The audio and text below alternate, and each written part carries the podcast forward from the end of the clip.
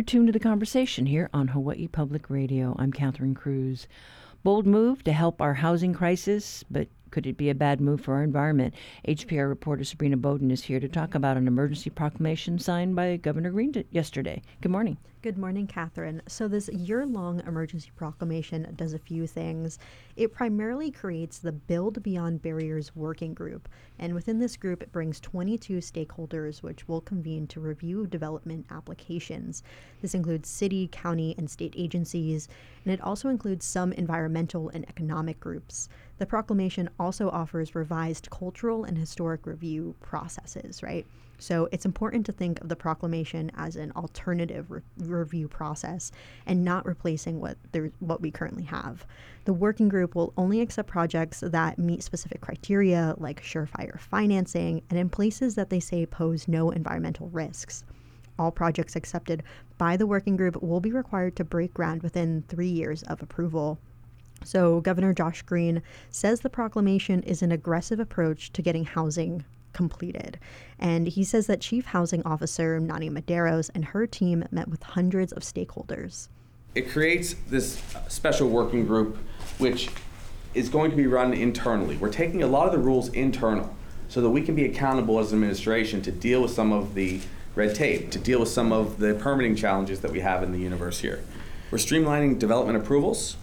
Uh, we're going to talk about the details of that, which means allowing some third parties to do some of this work enabling measured flexibility during the review process, but at no time are we going to defy what's important, which is protecting our environment. Conservation land will not be affected. Important ag lands will not be affected. And I know that that's a concern. That's a real concern. That's why Nani and the team spoke to over 200 unique individuals over the course of the last six months. And the Build Beyond Barriers working group isn't subject to sunshine laws, so that means their meetings will be in private. It's unclear what will be publicly reported out of the meetings and when. And this is unlike the state land use commission or county planning commissions, which have to meet in public and kind of make their decisions out in the open. This group will work in majority vote for review with the lead housing officer, who is Nani Medeiros, as chair. Uh, Wayne Tanaka is the executive director of the Sierra Club of Hawaii. He has a spot in the working group, but he feels like it may be difficult to advocate when most of the members are within government or developers. He says the proclamation is a slippery slope. I would agree that this proclamation is historic insofar as it is unilaterally imposing some of the most controversial and disputed and rejected housing policy approaches that we've ever seen, but it targets not just environmental protections. So of course we're worried about, you know, environmental review and the Land Use Commission and the impacts this could have on our food security and on our natural and cultural resources and our cultural practices. But if you look at the actual language of the proclamation, it's also targeting things like the Sunshine Law, um, Chapter 92. It's targeting uh, the state procurement code, which helps to guide how taxpayer dollars are spent. It even targets how the legislature appropriates funds for different purposes. So it's extremely far reaching and, and broadly sweeping proclamation. And one thing that really concerns me is how it gives so much power to just a select few people to determine whether and what projects would be eligible for these sweeping exemptions. Yeah, I can see how that'd be, be a concern mm-hmm. because, you know, it's going to be behind closed doors. Yeah, and, you know, Governor Josh Green, when confronted with what, you know, the concerns were, he says that advocates need to put their money where their mouth is. And he, he says that what's currently working just isn't good enough and that too many residents have to move away for housing and better paying jobs. Green says the working group will be cautious in its approach. So we'll be telling people who applied, we will be sharing with them the processes that they've gone through, the environmental concerns that were raised, and we're going to err on the side of having uh, less in the way of projects that would raise any concerns. It's also why we set some very basic standards, like we're not building in conservation land. We know that that's not what this is about. This is about building housing where people already feel housing should be built. I would suspect there's going to be a lot of TOD uh, in this process. One of the processes uh, that we note for instance, the legislature needs to get together very frequently when they make laws. They have hearings that are public we put things out. Uh, our administration puts a lot of information out, of course. I won't be surprised if we have uh, UIPA requests about what's gone on. That's okay. We want to share this information. We just don't want to spend 19 years doing it. Um, we've got three and a half years to build a lot of houses, and I think that's the commitment I have to make. But any questions you have, we will give you frequent updates. I'm looking forward to that, in fact, because we want to show people that milestones are being met. So the there isn't exactly a application portal, but the working group it will be launching a website shortly to allow developers to start submitting their applications. Okay, so cutting red tape to build 50,000 homes, and we'll see what gets lost in the process.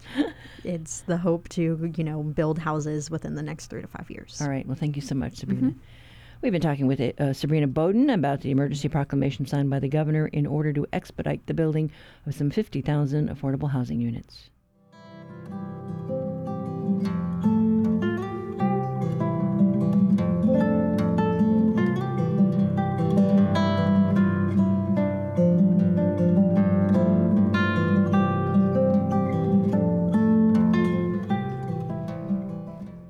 This is the conversation on statewide member supported Hawaii Public Radio.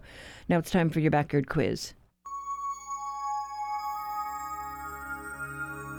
Oni hoa, ole hua, oni hau, o kauai, o ahu, o molokai,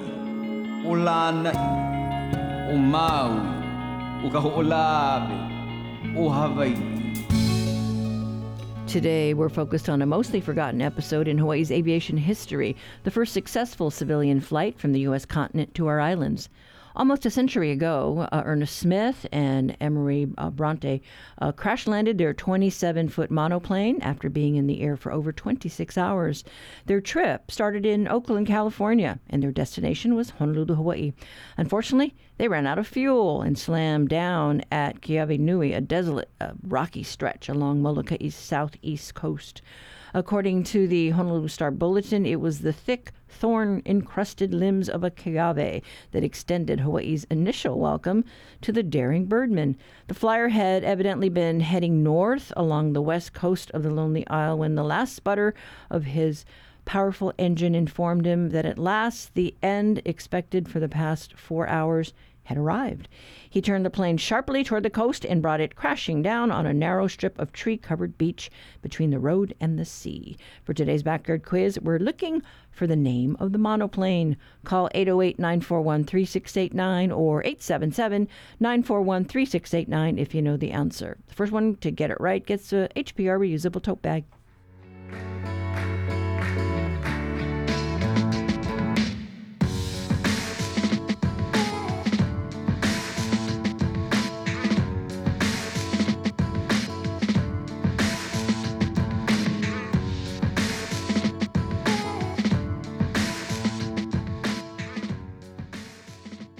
Support for the Backyard Quiz comes from NAREIT Hawaii, which supports nonprofits providing housing for the homeless, including U.S. vets, with its Kama'oku Kauhale Tiny Homes community.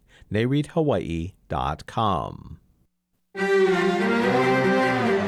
Sweden has one of the highest rates of gun deaths in Europe, and police there are struggling to solve those crimes. Around 20 to 25 percent of all the death shootings are being solved.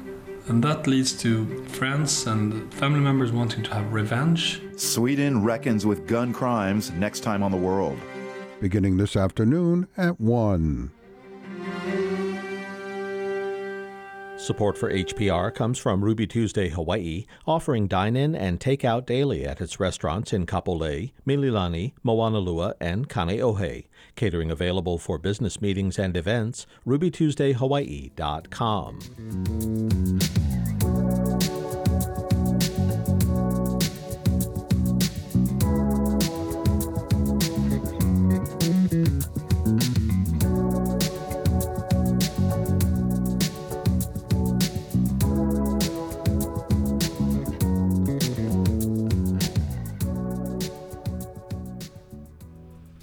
You know, about six months ago, Dawn Chang faced opposition to her appointment as director of the State Land uh, Natural Resource Department.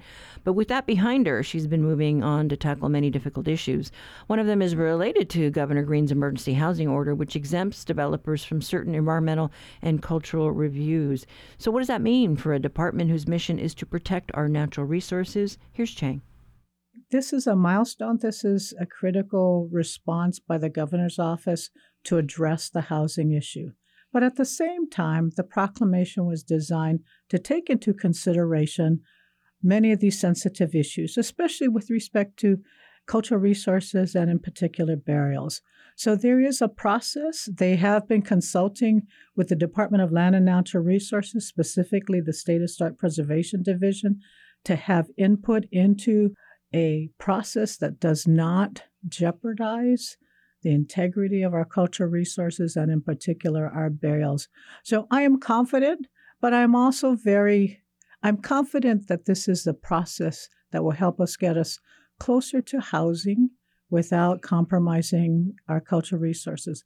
But I'm also confident that there are community members, especially cultural descendants, who will be monitoring the progress of this um, housing initiative and, in particular, the uh, emergency proclamation. So I think both um, we have had internal safeguards for uh, with the emergency proclamation, but at the same time, I know that we have a very diligent Native Hawaiian community that will monitor and ensure, and we have safeguards, including we will stop if if the area is too sensitive. There are so there's a there's a gradation of how we apply this emergency proclamation more sensitive area, much more reviews. A, an area that is not as sensitive based upon you know, good archaeological data, cultural information may have less stringent requirements. But again, we always have the safeguards. If we encounter anything, we immediately stop, we consult, we take appropriate action. So I think this is a very good balance of both how do we meet our housing needs and the time period. A lot of this initiative is based upon needing to move things quickly so that it doesn't increase the price of these homes. The community may just want some reassurance that there will be some safeguards, railings, whether it be EV or archaeological sites or wetlands. Yes. That there will be some thoughtful consideration about the sensitivity and no. what these places might mean to people. I, I do want to reassure the community that before this emergency proclamation was actually signed by the governor, months of consultation with the eh, different agencies, with community members to try to develop a, a process that will be more streamlined but not compromise the integrity of either our natural resources or our cultural resources it always comes down to implementation. So I think the governor is of the view we need to start. And I think this proclamation gives us the opportunity to do that. The proclamation is designed that if we have to modify, we'll make modifications. So I am certain that there are diligent people in the community that will ensure that both if they see something or they hear something, they're going to let us know. But please know that the Department of Land and Natural Resources is as concerned. So we have been part of the discussions and we will continue to monitor as these projects proceed. Yeah, I think people, you know, may be thinking is the shades of PLDC, the Public Lands Development Corporation, because mm. it did cut through a lot of the regulations. And so people were worried. There was some yeah. hand wringing. And rightly so. And I think the governor recognizing that Sure, we, he could just issue a proclamation and exempt himself from exempt this process from everything. But rather than do that, there were extreme measures taken to consult, to confer, to ensure that we had, as you say, the railings to ensure that for DLNR in particular, that the cultural and the natural resources were not going to be compromised through this expedited process. But this is not one where the governor has said, I'm exempting everything. He has said, let's look at the process, let's make it more streamlined, let's make it more appropriate to the area that we're doing these developments in, but we need to start the development of housing. Did you have concerns that you raised to the governor as you were having these discussions with the team? Yes, we did. So, our office was intimately involved in the consultation process. Nani Medeiros did a great job of involving all of the different relevant offices. So, both our representatives from Department of Land and Natural Resources. Uh, CWRM was also part of those discussions. So Nani and her team took a lot of effort to engage the right state agencies and county agencies and stakeholders before designing this expedited process. But it is not your traditional, we're going to exempt you from everything. Let's just find a way to move things quicker and faster, but again, having those safeguards in place. You mentioned CWRM. What is that? Oh, I'm sorry, Commission on Water Resource Management.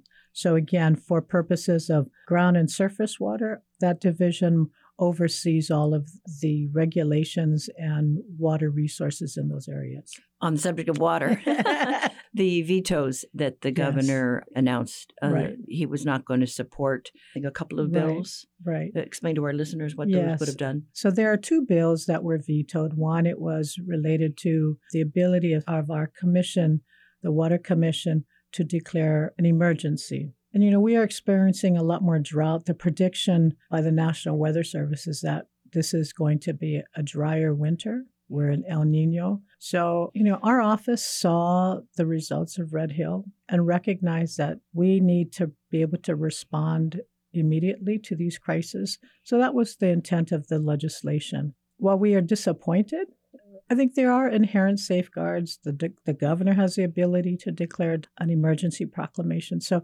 I don't think we are at risk. It would have given the Water Commission more tools to respond more timely to these emergency situations. So that was one bill. The second bill dealt with the ability for the Water Commission to increase the fines for those who are violating. You know, we, again, this is all about having tools to manage our resources. With Red Hill, the Navy had exceeded the amount of water that they were pulling out you know, as they were trying to adjust yeah. to this uh, fuel contamination situation. So if we had that bill in place, I mean, how does that affect that yeah, situation? Yeah. You know, that's a good question. I mean, I think that's what triggered for us for at CWRM and the Water Commission, we needed more tools to respond. I mean, fortunately, I think the government did respond. Department of Health timely responded. They engaged. So I think that there are inherent tools available to Board of Water Supply, Department of Health, the governor's office. We just felt that given our jurisdiction to oversee ground and surface water in light of these climate change, drought conditions, that we wanted to also have tools to immediately respond. But I don't know if it would have changed the Red Hill response because at this point in time, this is really a water quality issue under the Department of Health. And we are deferring to the Department of Health. I think they have got a really good handle on the situation. And so there seems to be good cooperation between the Department of Health, Board of Water Supply, the Navy, as well as CWRM in managing this. I think some who were watching that veto were wondering if we were being more pro development uh, in that regard. And, you know, I guess if you look at it with the governor's proclamation from yesterday, I mean, you know, I can see how you might want to be mm-hmm. consistent mm-hmm. on the messaging. But I don't know how do you respond to that. Yeah, I mean, I can't speak on behalf of the governor. I, I all I can say is that he has identified, based upon the community's concern, housing is the number one issue in Hawaii.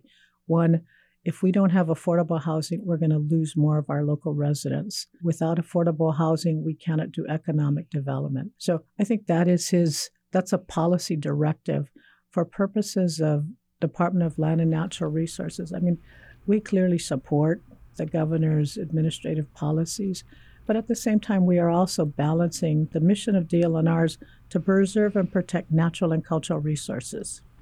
That was DLNR uh, Director Dawn Chang talking with us earlier this morning. We'll continue our conversation right after a short break.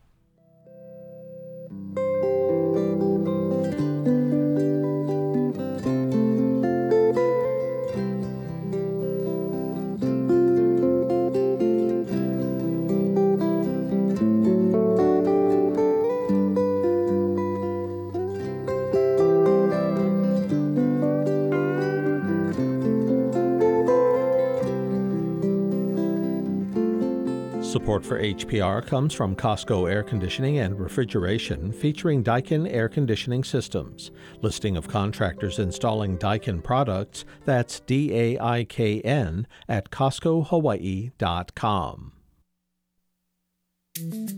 Today on The Daily. to refine their popular technology.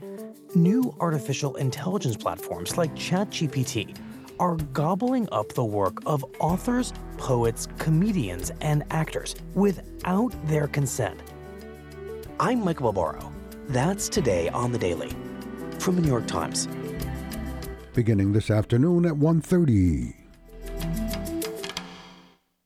Support for HPR comes from the Hawaii Community Foundation, committed to an equitable and thriving Hawaii, supporting initiatives such as affordable housing, fresh water, and the healthy development of young children. HawaiiCommunityFoundation.org.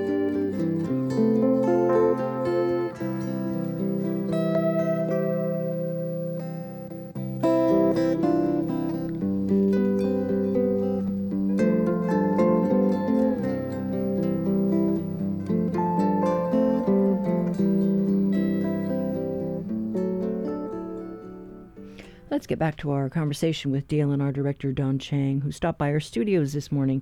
The last time I saw her out in the field was a few weeks ago out in Heia. U.S. Uh, Interior Secretary Deb Haaland announced $16 million to help Hawaii struggle to save our endangered native birds. DLNR says the situation is dire for a type of honey creeper. By the year's end, we could use the akikiki forever. There are less than a half a dozen left on the face of the earth. Here's Chang. These are honey creepers. These are birds that have been here before we have been here. The akikiki, we know of only five that are left. In the world, our Division of Forestry and Wildlife, they go up into the forest. They are paying because it is silent. The Department of Land and Natural Resources, in cooperation with U.S. Fish and Wildlife, have proceeded on this uh, submission of an environmental assessment to utilize this Wolbachia. It's essentially a a male mosquito, when it mates with a female, the female becomes infertile. What we have found is that due to climate change, well, one, avian malaria is a number one killer, but the mosquitoes are getting further up up the mountains where these birds live, their habitat. So our fear, and rightly so, we have found that the mosquito is the number one killer of our native birds. So there is a so while we have found uh, environmental assessment to utilize this tool, proven tool. This tool has been used around the world. With this tool, we hope to one stop avian malaria. There's a hearing on Friday. It is a, an organization, Hawaii Unites, has filed a t- temporary restraining order to prevent us from utilizing this tool. You know, they raise the issue of we should be doing an environmental impact assessment because we don't know enough. I will tell you, I know if we don't do anything, those birds will die. They will never come back. I'm not willing to take that risk. So, you know, our department is aggressively defending this action by the DLNR and U.S. Forest and Wildlife. We need to protect these species. So while they're saying put the brakes on this, we need to vet this a little bit more, you're saying we just don't have time. We don't. We we don't. I mean, this is a matter of, I would. We're predicting um, before the end of this year, two more species will die. Do we have any of these in captivity They're being bred? So we have tried. There are efforts to breed them, to protect them, but even with those efforts, we're not being as successful. We have lost several species to date, but again, there are at least two species that we are predicting will will no longer exist by the end of this this year. And so you're going to plead that case uh, before are. the judge. Yes, Friday. so it is on Friday. There's a hearing. We hope the court does not denies their request for a temporary restraining order and permits us to proceed. This is what we know. So we're not willing to take the risk of waiting to do more studies, to take more time, and to have more of our birds die. These are connections to our cultural communities, and we need to protect them. The $16 million that the Interior Secretary announced would be available for Hawaii. Have we thought about where that money will go? It will continue to help with these efforts, um, you know, doing more studies, doing more protective efforts, monitoring, trying to identify where the species, the birds are, and then utilizing whatever tools are available to protect them. So greatly appreciate, I mean, mahalo to the Department of the Secretary of Interior, the Department of Interior for their commitment to in particular these are these are culturally significant and i did have a chance to meet with uh, secretary Haaland you know, I, I she's inspired first indigenous Native American to lead the Secretary of Interior. And so it gives me great hope that there's sensitivity, and there has been sensitivity at the federal level to the needs of our indigenous communities. And I think that 16 million was clearly a demonstration of their commitment to us. We have just done a number of stories about our malacologists, a lot of the researchers and DLNR uh, employees who are working to save our native snails. And yes. I know that there is this synergy where the seed bank folks, you know, and the bird folks, they, yeah. they kind of look out for each other. So if yes. they see a snail, they know what to look for yeah. in the trees or on the ground yes. to alert, you know, the right. teams. So do you think somehow then that money could help to support some of that? Well, I, I think what we're finding is that while that money may be dedicated to the birds, it then frees up our other funds to then protect these other species. Yeah, a couple of weeks ago, there was a convoy. There was a convoy of yes, of snails. yes, yes. and they almost broke the speed limit. I think they were going 50 miles. You know, but I mean, but you know, clearly we are mobilizing every tool, every effort that we can to protect these very significant species that reflect our culture, reflect they are part of our ecosystem. Without them, our forests won't thrive. So, you know, I, I really implore those who who may not have an understanding and appreciation for how important these species are to us to really think long and hard. What makes Hawaii so unique and special? It is these unique ecosystems and each one of these spe- species has a role. So, um, you know, we will aggressively do whatever we need to do to protect them. Anything else on on the uh, uh, natural resource front? You know, I, I just want to acknowledge, you know, Catherine, I mean, this job, I have some of the best staff. We've got people who work in our department who probably could work in an academic institution at a federal agency, get paid a lot more.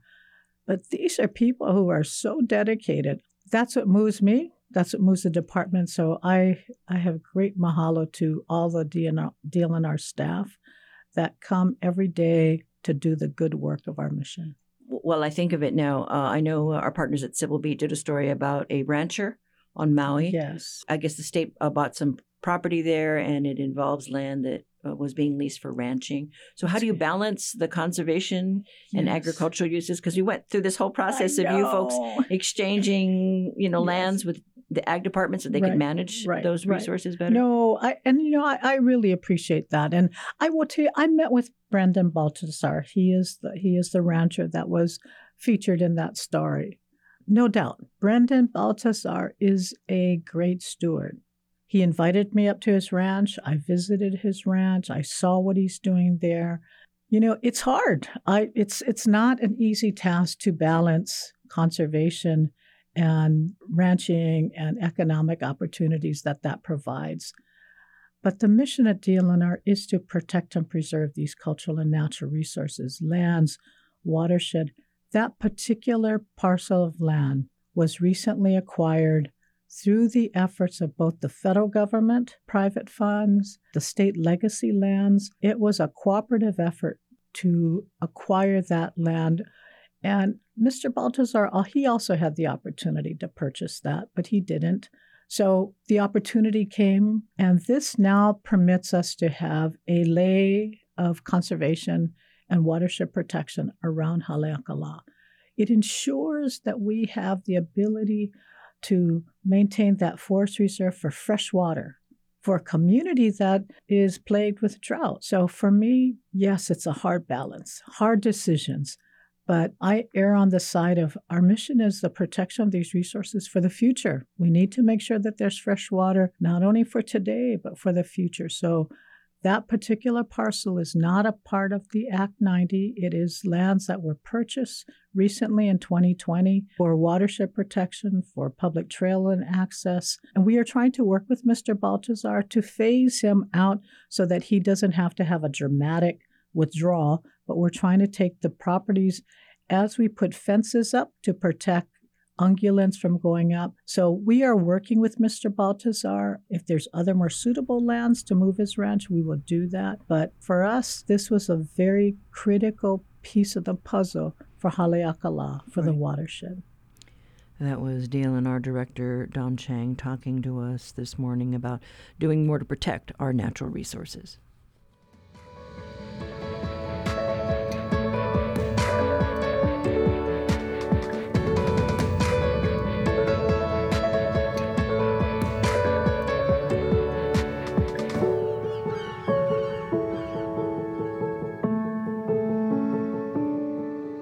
Support for HPR comes from the Honolulu Museum of Art, presenting Salman Toor No Ordinary Love, paintings telling personal stories centered on brown, queer characters. On view now, honolulumuseum.org. Extreme heat is here and it's only going to get worse. If you had a blackout in a major city like Austin or Phoenix on a 110 degree day, everyone would lose their air conditioning instantly and thousands of people would die. That's why city governments are hiring heat officers to figure out how to adapt to life on a hotter planet. I'm Meghna Chakrabarti. That's on the next On Point. Beginning this afternoon at 2, following the daily. Support for HPR comes from the U.S. Consumer Product Safety Commission, offering guidance on how to help babies sleep safely by always placing baby on their back with a fitted sheet but no toys, blankets, or pillows. Learn more at cpsc.gov.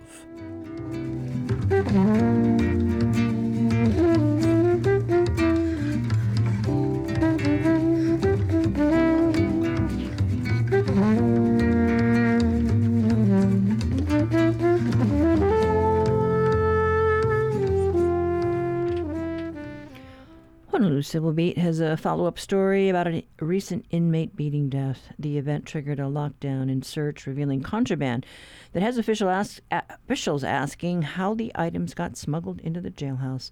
Editor Chad Blair joins us for our reality check today. Hi, Chad. Good morning, Catherine. So, this is an article written by Kevin Dayton. Yes, who uh, covers the prisons, the jails for us, criminal justice. And this uh, is a cell by cell search that happened at, at OCCC, right? The Oahu uh, Community Correctional Center in Kalihi. And it turned up uh, some things that shouldn't have been there in the, in the jail methamphetamine, illegal steroids, uh, cell phones, and chargers for the, for the cell phones. There was also uh, found vaping products, needles, even screwdrivers. And it is unlikely that. Um, well, I'll just rephrase that. It is likely that the, this this contraband came from staff at OCCC, and not from not from family and friends visiting. This is from sources uh, that Kevin has heard from within OCCC, uh, and of course, uh, you might recall this shakedown was likely triggered by uh, this fatal attack that happened just earlier this month on an inmate. Remember this inmate was beaten pretty heavily and, and died. And uh, apparently, it's unconfirmed that some of that uh, attack might have been caught on a cell phone. I mean, it's terrible, It you know. But it, you know, but you wonder, yeah, how did these things, how did these phones get into the prison? Right, and uh, you know we should say that at OCCC, um, they they stopped uh, friends and family from having contact visits. You can have no contact visits, meaning you know you're not physically uh, encountering each other. Uh, but that's been since 2016, so that that has been in place for a long time. Really, kind of raising the question: Well, did it in fact come from the staff? We don't know right now. Uh, we can tell you that the the searches uh, took place uh, Friday. It was in two modules: Module 13 uh, and Module 17. Both of them house gang members. Uh, that head injury to the inmate who died has now been classified actually as a as homicide, as a murder case. The search of cell to cell was actually from the Department of Public Safety, which runs the jails, runs the prisons, state sheriffs involved, state narcotic agents as well. There was even the the use of a, a drug sniffing dog, uh, make that plural, drug sniffing dogs, to to find this contraband. Well, and, and talk about the kinds of stuff, the contraband that they found, right? Because it's not just phones, but drugs. Yeah, I mean, when you have hyper, you have needles that people are clearly using for drugs, screwdrivers. Gee, what are they using that for? Makes you wonder if they're trying to get out. Uh, and uh, of course, we mentioned the methamphetamine and, and illegal steroids. These are things that simply are not allowed uh, in a correctional facility. Um, we do know that there are uh, internal as well as criminal investigations underway to try and find out exactly what happened, how that got there, who did the uh, the transporting of this contraband into the facilities. No arrests have, have been made yet, but um, it is a, a, a, big development. And of course, Kevin's just been reporting all sorts of things about what's been happening in our jails and prisons, as we have long reported, way overcrowded, uh, particularly in places like OCCC, as the, as the state seems to be moving slowly on on both rehabilitation, but also on whether to build a new jail in Halawa. Yeah, and then there was that other probe. Uh, I know that uh, Kevin uh, did a story on. Uh, I think was it the fireworks uh, that was coming into the mail room, and you're like, what? yeah, it's it's it's amazing. Uh, but and by the way, cell searches do happen frequently, and um, and of course many of them do reveal that the email the inmates themselves have concealed this contraband pretty well but hence the reason to have these unannounced visits to dig these things up. I don't know where this is going to go. As I said, there's been no confirmed reports that it's coming uh, from the OCCC staff or that there was, in fact, a cell phone recording on video that fatality.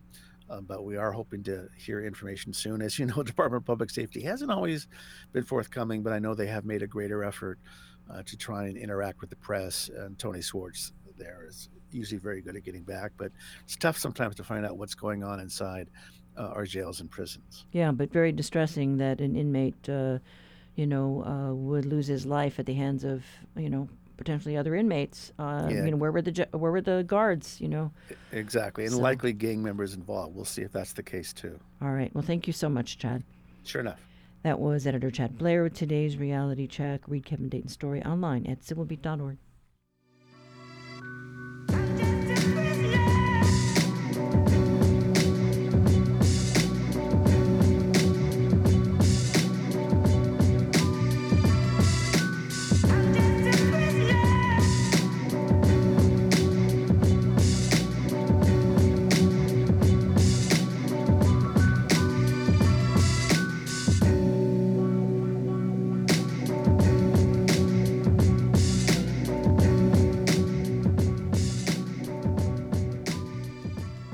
time now uh, for the answer to today's backyard quiz. Earlier, we told you about two daring aviators who crashed on Molokai almost a century ago on July 14, 1927.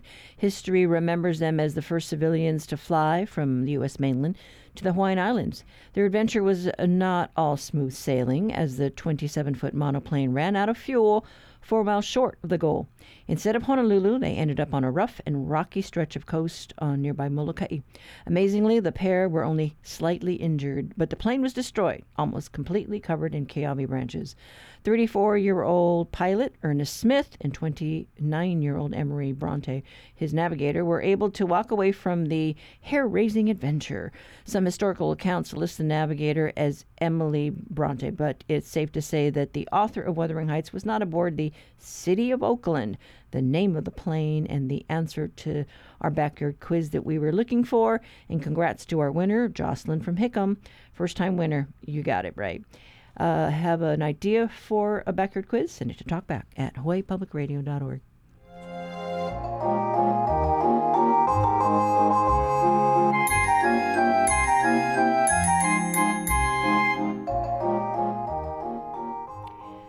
may or may not be familiar with Urashima Taro. It's a Japanese fairy tale, a folk tale about a fisherman who rescues a small turtle.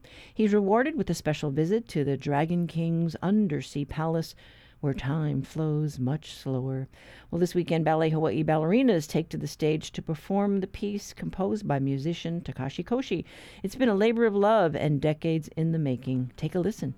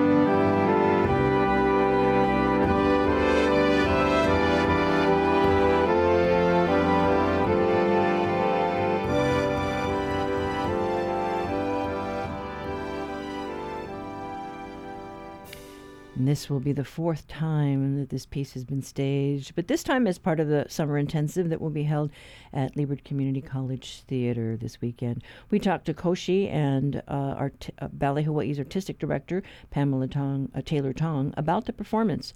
Uh, Koshi has been the live accompanist for the ballet school for decades now. He talks about how the ballet score has transformed over the years. I can tell you, I started writing this ballet when I was in high school, when I was 15, and I had it as an orchestral suite, and I submitted it to Juilliard along with my first symphony as an audition package, and they turned me down, so I ended up going to Oberlin Conservatory but I kept the uh, orchestral suite and I worked on it over the years. And when I was in Taiwan, I was uh, accompanist for the Cloudgate Dance Company for two years, and I added a couple adagios to the ballet. Then I came back to Hawaii, and I was accompanist for modern dance classes up at University of Hawaii and I played with uh, Kenny Endo. I gained from him the flexibility of the taiko drums, what you could do with them, and the fact that uh, he used to be a drummer, so he can read music. So I added some taiko drums to the ballet. And then this year I added a salsa, the summer salsa, to it because I wanted to draw on my experience with playing with Salsa Hawaii and Rolando Sanchez, and I played with them for five years, so I wanted to add something of a Latin flavor into the ballet. So, you know, it's been getting longer and longer, actually. You know, all these different things have been in there and, and revised. So, this is the best production for one, because the technology has progressed so much. You know, the software sounds so realistic with the sound of the orchestra. When we did the first production, it was terrible. I mean, when you, I guess, when you compare it, when you see how much richer that it's mm-hmm. become. Yeah, I guess back then it sounded great because you know it was a early days of putting orchestral music onto the computer and playing it solely on the computer. So, you know, it was a great innovation. But now, 30 years later, we have such sophisticated audio quality that it's just not acceptable anymore what was acceptable in 1989 when we first did it. So this production is so good for the recording quality of the music. Well, you know, Pamela, it must be such a treat, though, to have this for your students and knowing how it's really just grown over the years. It has. And Takashi plays when I'm teaching a lot of the classes. And so it's just an amazing experience all the time when he plays it. So I knew it would be a successful production as well, too. So it's exciting to see it happen. And so, you know, I guess when you look at our ballet community and, and you've watched it grow over the years i guess what is the satisfaction for you? Because i mean i'm i'm a big fan so i've gone to you know all the nutcracker shows and and you know it, it's just a wonderful thing to see a lot of our young ballet dancers blossom. Yes. Yes. What's exciting to me i believe is to see the dancers grow up and from young students, you know, three to four year olds, they start, and to see them develop. And we have one dancer who is a principal with Carolina Ballet, another dancer, Mark. Tucker and his wife. They are principal dancers at Eugene. Mark went to Mid-Pac and then he danced with us and then carried on. So we have alumni that were with us before. And so they're there and an inspiration for the students to understand where they could go. One danced with Orlando Ballet and then got her degree while she was in the company and then came back here. Her parents were doctors, got her white coat, and now she's a doctor in Washington, D.C. Roxanne Cassidy is she's a lawyer. She was in that group of dancers that grew up together and it's friends forever. And they've gone other places. So they don't all become professional dancers, but the camaraderie of what they experience in the studio and their understanding of what they have to do in order to be the best they can be.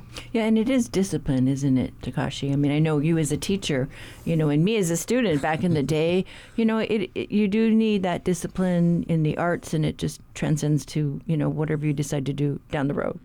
Yeah, the performing arts are not goal oriented. It's a process, you know, it's a something that makes your life better. It adds something that's intangible to your life, you know. It can't be measured in how much money you make or how important a position you have. You just got to do music and do dance and the discipline that's required will will shape your mind and shape your outlook on life to be more focused and more centered on things. And when you want to focus, you're used to focusing because mm-hmm. you've done that for the discipline of learning your art. You know, I was fortunate enough to go to the YAGP competition in California to see the talent and then to have our young dancers right. see they raise the bar and so right. it just makes them try so much harder. And we're set apart a bit being on the island. So going to YGP and other competitions that there are, they see where other students of the same age are, and they're all different levels. I think there some feel as though they're on the same par. Some say I better get busy, but it, it's something that opens their eyes, and they they do work harder. I don't know anything else you want to say, Takashi, just about you know your passion with your production, and like you said, you feel really good about this is the best that it's been. Yeah, we've uh, also been through four different choreographers, and uh, this particular choreographer has been very easy to work with, and we've ironed out all of the problems. You know, we had each production have a, a different set of problems, so we know what to expect and it's just going to be so much better than the previous productions that we had. It's scored for orchestra, and I'm almost finished printing out the parts for orchestra. So if Hawaii Symphony Orchestra wants to do a live performance with us, I have the parts printed out and put into notebooks, and I'm. I hope they're listening. Okay. Yeah. yes, we have a few friends, I yeah. think, in the oh, yeah. classic music world. Yes. and in the future, what I have is another ballet. You know, people are always asking me, "What are you going to do next?" Well, I've done the next, so I can answer right. that question. So during the pandemic, I worked on another ballet called Momotaro, which is even more famous than Urashimataro as far as Japanese uh, folklore stories go. And Urashimataro is one hour long, Momotaro is two hours long and I have most of the parts printed out for Momotaro. so ideally, we would have an evening with the Hawaii Symphony Orchestra where we could do both Urashimataro and Momotaro with a live orchestra. But that's far into the future, you know. But uh, the possibilities. yeah, the possibilities are there. You know, if we start talking about it now, maybe eventually we can make that a reality. So okay. that's what we're looking for in the future is working with a live orchestra. But what you will hear when you come to the performance is a computer generated orchestra, but it gives you an idea of what we're working at. We want a live orchestra, of course, you know, but you almost won't miss it, you know. the computer technology is so good that the recording sounds like a live orchestra, you know, and there's like 40 different parts and it all fits together and I think it'll be a very enjoyable experience. You know, it includes a regular orchestra, but extended with uh, taiko drums, and koto plays a big part too. So it's trying to represent Japanese culture and present it to the larger public. Okay, but it's going to be a real treat, though, Pamela, for the folks that come it out. It truly is. It's a performance not to be missed. It will be on the 22nd at Leeward Community College, 4 p.m. And Takashi's Urashimataro is the opening. And then we have By George, which is a ballet by Tom Pasek that I had worked with in Atlanta Ballet and it is Broadway style. All of the music is George Gershwin, and so it's something that will make you smile by the time you finish. Okay, all right, but it's a nice mix of It um, is a nice tradition mix. And, a- and uh, it's yeah, a modern. beautiful piece that Takashi has done, and then it's fun and playful and makes you smile. That was Takashi Koshi and Ballet Hawaii Artistic Director Pamela Taylor Tong talking about an upcoming production this weekend. Look for links on our website later today.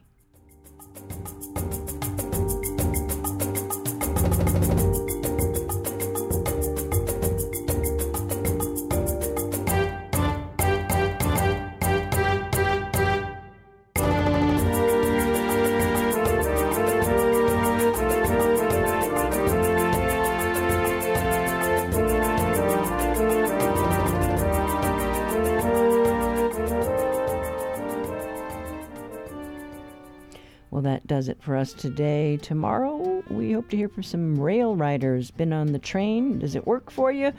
Share your comments or questions. Call our talkback line 808 792 8217. Email us at talkback at hawaiipublicradio.org. You can also find the Conversation podcast on our website or anywhere else you go for podcasts. I'm Catherine Cruz. Join us tomorrow for more of the conversation.